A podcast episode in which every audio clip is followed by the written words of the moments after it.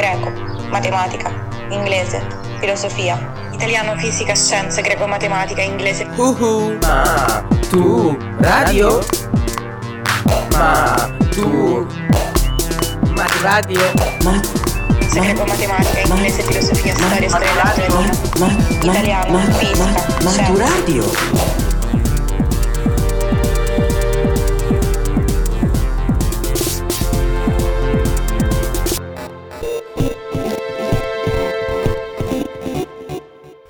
Podcast di latino per l'esame di maturità, letto da Daniele Parisi.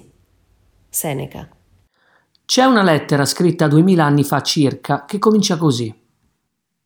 Caro Lucilio, dammi retta. Riprenditi te stesso. Riprenditi il tempo che finora ti era portato via e ti era sottratto, ti sfuggiva di mano. Conservalo, mettilo da parte. Il modo più brutto di buttarlo è non curartene. Facci caso. Buona parte della vita trascorre mentre facciamo cose sbagliate. La maggior parte mentre non facciamo nulla. Tutta quanta la vita mentre ci occupiamo di cose inutili. E continua così questa lettera scritta duemila anni fa destinata a quest'uomo chiamato Lucilio. Lucilio, guardati attorno. Riesci a indicarmi una sola persona che dia un qualche valore al tempo, che apprezzi ogni giornata, che senta di morire un po' ogni giorno. Tutti noi commettiamo un grande errore.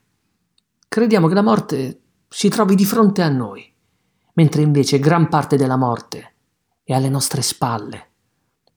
Tutto il tempo che si trova dietro di noi è in mano alla morte. E allora, Lucilio, fai davvero ciò che mi dici di fare. Abbraccia ogni momento. Dipenderai meno dal domani se ti sarai dato da fare oggi. Mentre noi rimandiamo, la vita scorre. Tutte le cose ci sono estranee, Lucilio. Soltanto il tempo è nostro. Nessuno si considera in debito quando riceve dagli altri del tempo. L'unico bene che nemmeno una persona riconoscente potrà mai restituire. Chi l'ha scritta questa lettera di duemila anni fa a Lucilio? Chi è questo autore che mette al centro della sua riflessione il tempo? Il tempo è uno dei grandi temi, insieme al senso della vita, alla morte, alla saggezza, alla ricchezza, all'amicizia e ai sentimenti, affrontati dall'autore di cui parliamo oggi, Lucio Anneo Seneca. Lucio Anneo Seneca, detto anche più semplicemente Seneca o Seneca il giovane, lo dobbiamo distinguere dal papà che era un avvocato e uno scrittore di storia, che era conosciuto come Seneca il vecchio, chiaramente. Seneca, dicevamo, è stato un filosofo, un saggista, un autore di satire, uno scrittore di tragedie, ma è stato anche un politico e l'insegnante personale di Nerone, ossia dell'ultimo imperatore romano appartenente alla dinastia Giulio-Claudia. Seneca è coetaneo di Gesù Cristo, o quasi. Nasce nel 4 a.C. circa a Cordova, una città dell'impero romano che oggi esiste ancora e sta in Spagna, nella parte a sud. Allora si chiamava Ispania Betica, oggi si chiama Andalusia. A poco più di vent'anni Seneca si trasferisce a Roma con tutta la famiglia, il padre, la madre e i due fratelli, uno più grande e uno più piccolo. A quel tempo, all'epoca di Augusto, Roma era diventata un impero. E fin da piccolo Seneca ha problemi di salute. In particolare soffre d'asma, ha gravi attacchi che lo portano più di una volta vicino alla morte. E questa cosa probabilmente lo fa molto pensare al senso della vita. Studia a Roma, la capitale dell'impero, con dei famosi maestri. Studia l'arte di parlare e scrivere e la filosofia. Finiti gli studi, se ne va a vivere in Egitto per alcuni anni da una zia. Fa una specie di Erasmus. In realtà, probabilmente ci va per motivi di salute, su consiglio di un medico, per tentare di combattere l'asma che aveva con il clima caldo e secco del luogo. Dall'Egitto, dopo qualche tempo, rientra a Roma e qui inizia la vita da adulto. Subito intraprende la carriera da avvocato e insieme la scalata politica. Fare il politico, dare la scalata alle cariche politiche, si chiama con un'espressione latina cursus honorum, percorso degli onori, potremmo tradurre. E gli va bene questa carriera. Viene eletto questore ed entra per la prima volta in Senato a poco più di 30 anni. Quindi nella prima metà degli anni 30. È facile fare il conto degli anni. Abbiamo detto che ha gli stessi anni di Gesù più 4, essendo nato nel 4 a.C. Seneca diventa famoso praticamente subito e come spesso capita il successo è invidiato. Le voci di corridoio, riportate da alcuni storici antichi, ci dicono che a invidiarlo e disprezzarlo è niente di meno che lo stesso imperatore, Caligola. Non c'è più Augusto, non c'è più nemmeno Tiberio, c'è Caligola. E quando Caligola muore, a Seneca va pure peggio. Il successore di Caligola, l'imperatore Claudio e sua moglie Messalina lo odiano. Nel 41, su ordine imperiale, Seneca viene relegato, cioè portato a forza e costretto a rimanere in Corsica, nell'isola sopra la Sardegna.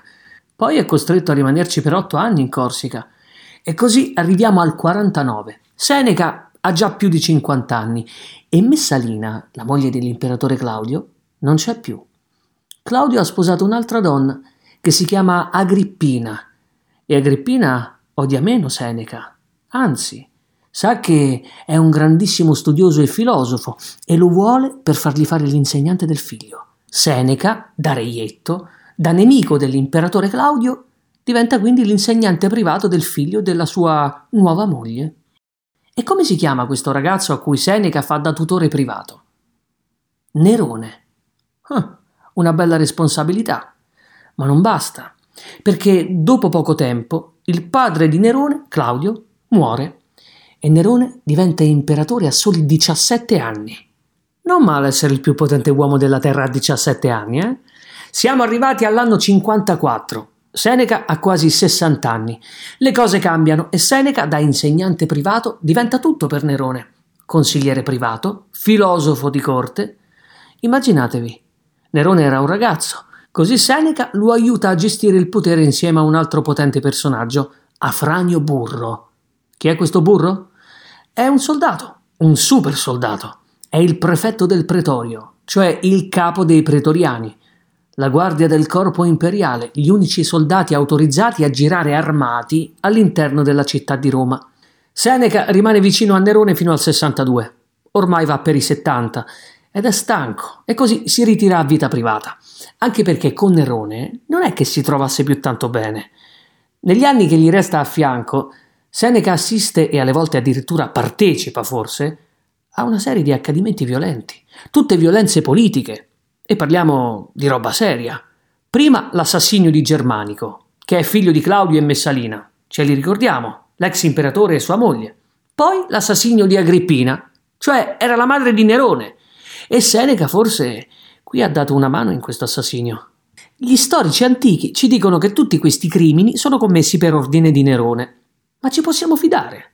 Il problema, purtroppo, è che sappiamo che gli storici che ci raccontano queste cose sono di parte, nel senso che appartengono alla classe dei senatori, e i senatori sono nemici di Nerone. C'è da fidarsi se uno accusa di assassinio qualcuno che è il suo nemico politico? Mm, insomma. Questi senatori, che erano la parte più ricca della cittadinanza, i nobili oggi diremmo, vengono danneggiati da alcune scelte politiche di Nerone, che preferiva ai senatori le classi più povere. Comunque è inutile girarci intorno, a noi questa storia ce l'hanno raccontata sempre i senatori e quindi è di parte. Anche per questo Nerone è passato alla storia come un esempio di super cattivo.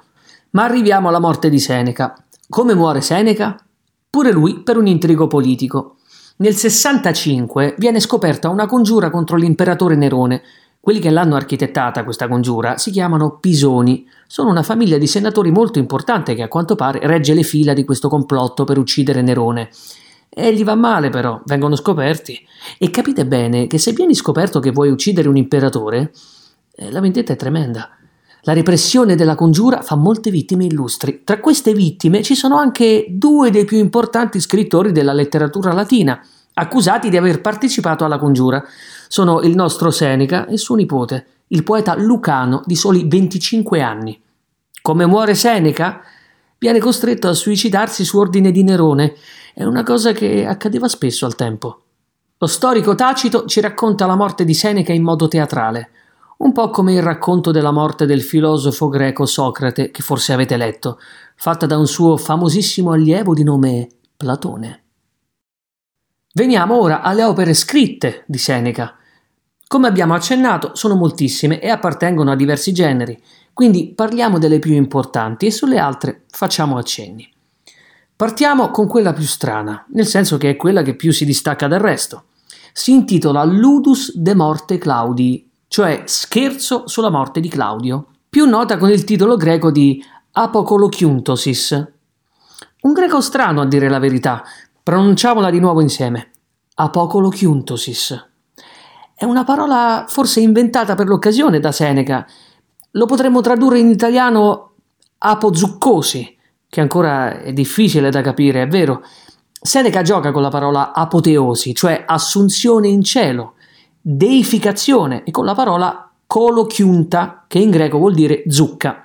Il riferimento ironico, ovviamente, è alla presunta stupidità dell'imperatore Claudio. In pratica, quando muore l'imperatore Claudio, il Senato dice facciamo dei grandi festeggiamenti. Ormai si faceva sempre così per celebrare la divinizzazione, la trasformazione in divinità dell'imperatore appena morto.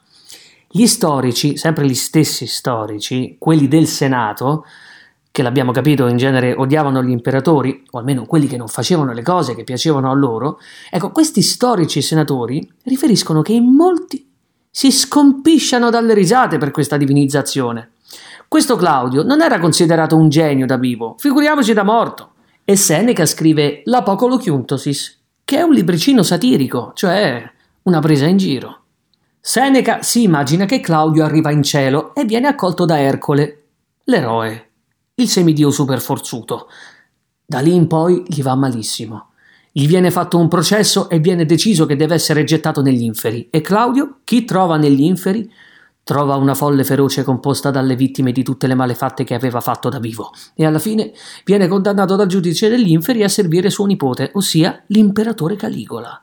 Ben gli sta. Il genere di quest'opera di Seneca, l'Apocolochiuntosis, è quello della satira, ma si tratta di una satira particolare. Si chiama satira menippea e prende il nome dal primo autore famoso di questo genere, il greco Menippo di Gadara, le caratteristiche principali di questo tipo di satira sono il mischiare prosa e versi, un po' poesia, un po' racconto, e poi che ci sono diverse lingue all'interno dello stesso testo.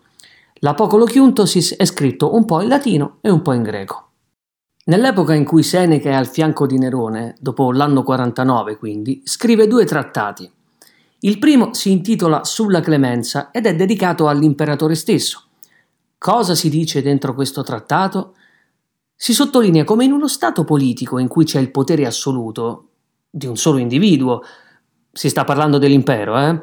La clemenza, ossia la misericordia verso i più deboli, la capacità di saper perdonare i nemici e gli sconfitti, sia una virtù fondamentale.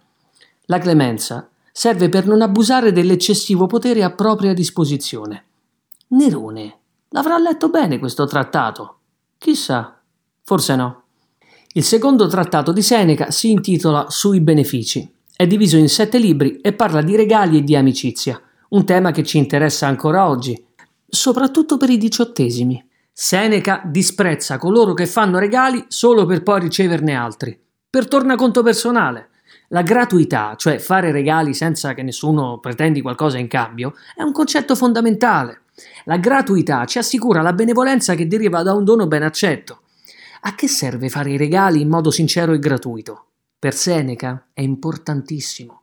Serve al benessere e alla pace della società. Se non c'è questa benevolenza, c'è l'ingratitudine e l'ingratitudine è causata dall'invidia e rovina tutta la società. I dieci dialoghi scritti da Seneca, anche se hanno questo nome, non sono dei veri e propri dialoghi, cioè non sono degli scambi di battute tra diversi personaggi. Soltanto uno è un vero e proprio dialogo, quello sulla tranquillità dell'animo.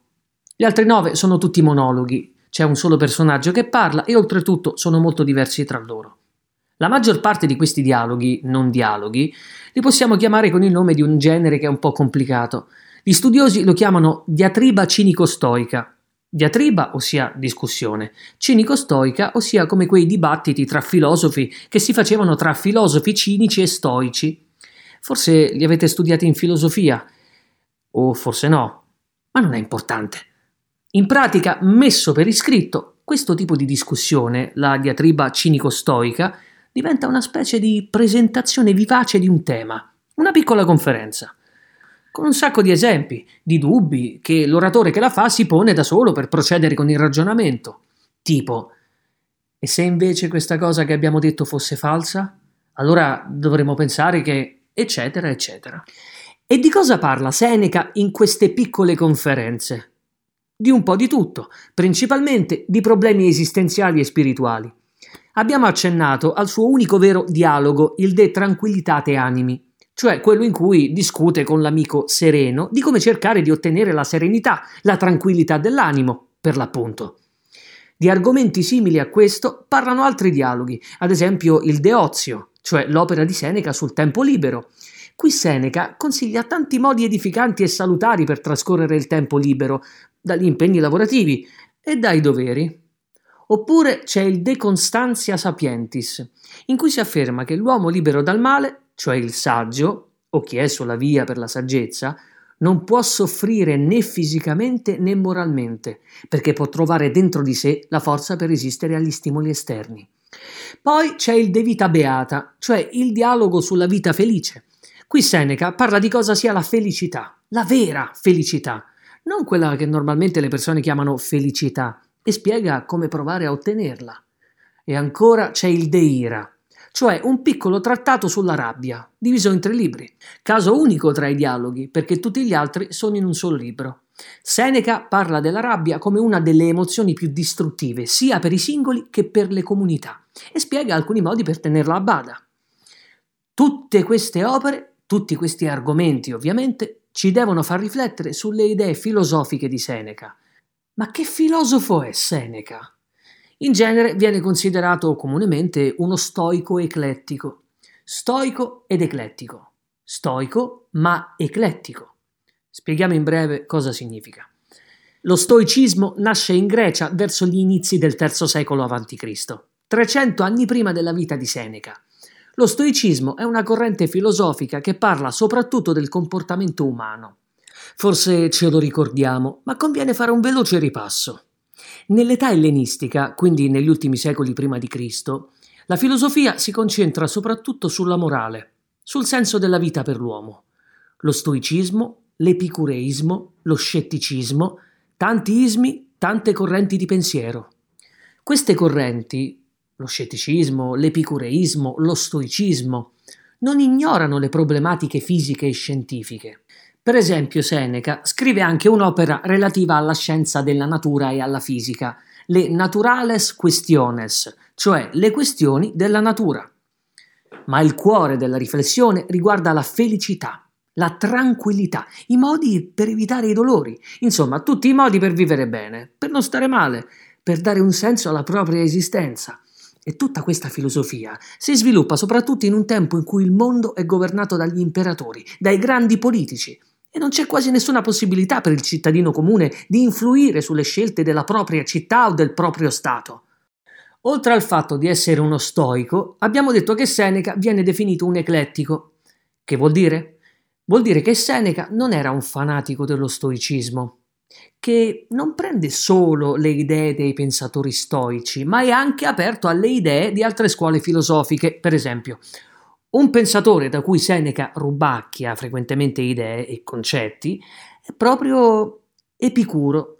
Epicuro normalmente era ritenuto un avversario da altri esponenti dello stoicismo. Per finire con questi dieci dialoghi, al loro interno trovano posto anche tre testi un po' differenti dagli altri. Sono noti con il nome di consolaciones, cioè consolazioni. Queste consolaciones sono dei testi che hanno lo scopo di consolare qualcuno riguardo a qualche motivo di dolore e di lutto. Per esempio, per esempio la morte di un fratello o di un figlio. Lo fanno cercando argomenti utili nella filosofia. Tra gli argomenti più comuni usati per consolare ci sono i confronti con altri personaggi più o meno famosi a quei tempi. Personaggi che per esempio soffrirono a causa di enormi dolori, della serie se ha continuato a campare lui, che ha sofferto questa cosa terribile, pensi che non ci riuscirai tu? Oppure un altro argomento è ricordare ai destinatari di queste consolazioni che il tempo, passando, aiuta a far provare meno dolore. Ed è giusto adattarsi alle vicende della vita. Non è così? Ci stiamo avvicinando alla conclusione e arriviamo a un argomento molto importante, il teatro. La produzione per il teatro di Seneca rappresenta un caso eccezionale. Le tragedie di Seneca, infatti, sono le uniche tragedie complete che ci sono rimaste di tutta la letteratura di Roma antica. I romani avevano importato il teatro ben prima di Seneca, certo, dai greci. Eppure non abbiamo che frammenti di tragedie, sia degli autori precedenti sia di quelli successivi. Seneca è l'unico autore di cui ci sono rimaste le tragedie complete. Sono dieci queste tragedie, di cui una viene comunemente ritenuta dagli studiosi spuria, cioè l'opera che non sappiamo se sia stata scritta da un altro autore ma è poi passata nella tradizione come opera di Seneca. Si tratta di Octavia, che poi è anche l'unica tragedia, come dire, romana. L'unica tragedia proprio di argomento romano che ci sia rimasta dall'antichità. Questa tragedia romana viene chiamata con il nome tecnico di tragedia pretexta, che era il nome di un abito tipicamente romano, cioè la toga con striscia di porpora. Le altre nove tragedie di Seneca riprendono invece argomenti e miti greci e sono chiamate quindi tragedie coturnate, dal nome di una calzatura greca con suola rialzata tipica degli attori di teatro, i coturni. Pretexte le romane, coturnate le greche. I protagonisti di queste tragedie coturnate sono nomi noti alla stragrande maggioranza del pubblico dell'epoca, tanto che sono rimasti famosi fino a noi. Sono Medea, Fedra, Agamennone, Edipo. E poi ci sono personaggi entrati di peso nell'immaginario romano, come Ercole. Uno degli argomenti di discussione tra gli studiosi riguarda il modo in cui il pubblico aveva a che fare con queste tragedie di Seneca. La domanda che ci facciamo è erano scritte per essere messe in scena a teatro o per essere lette? È difficile dirlo, non lo sappiamo con certezza. La cosa che possiamo conoscere è ovviamente quello che c'è scritto. E nelle tragedie di Seneca troviamo tantissima roba, ma soprattutto riconosciamo il valore morale, in un certo senso educativo, delle forti emozioni che vengono rappresentate. Facciamo un esempio.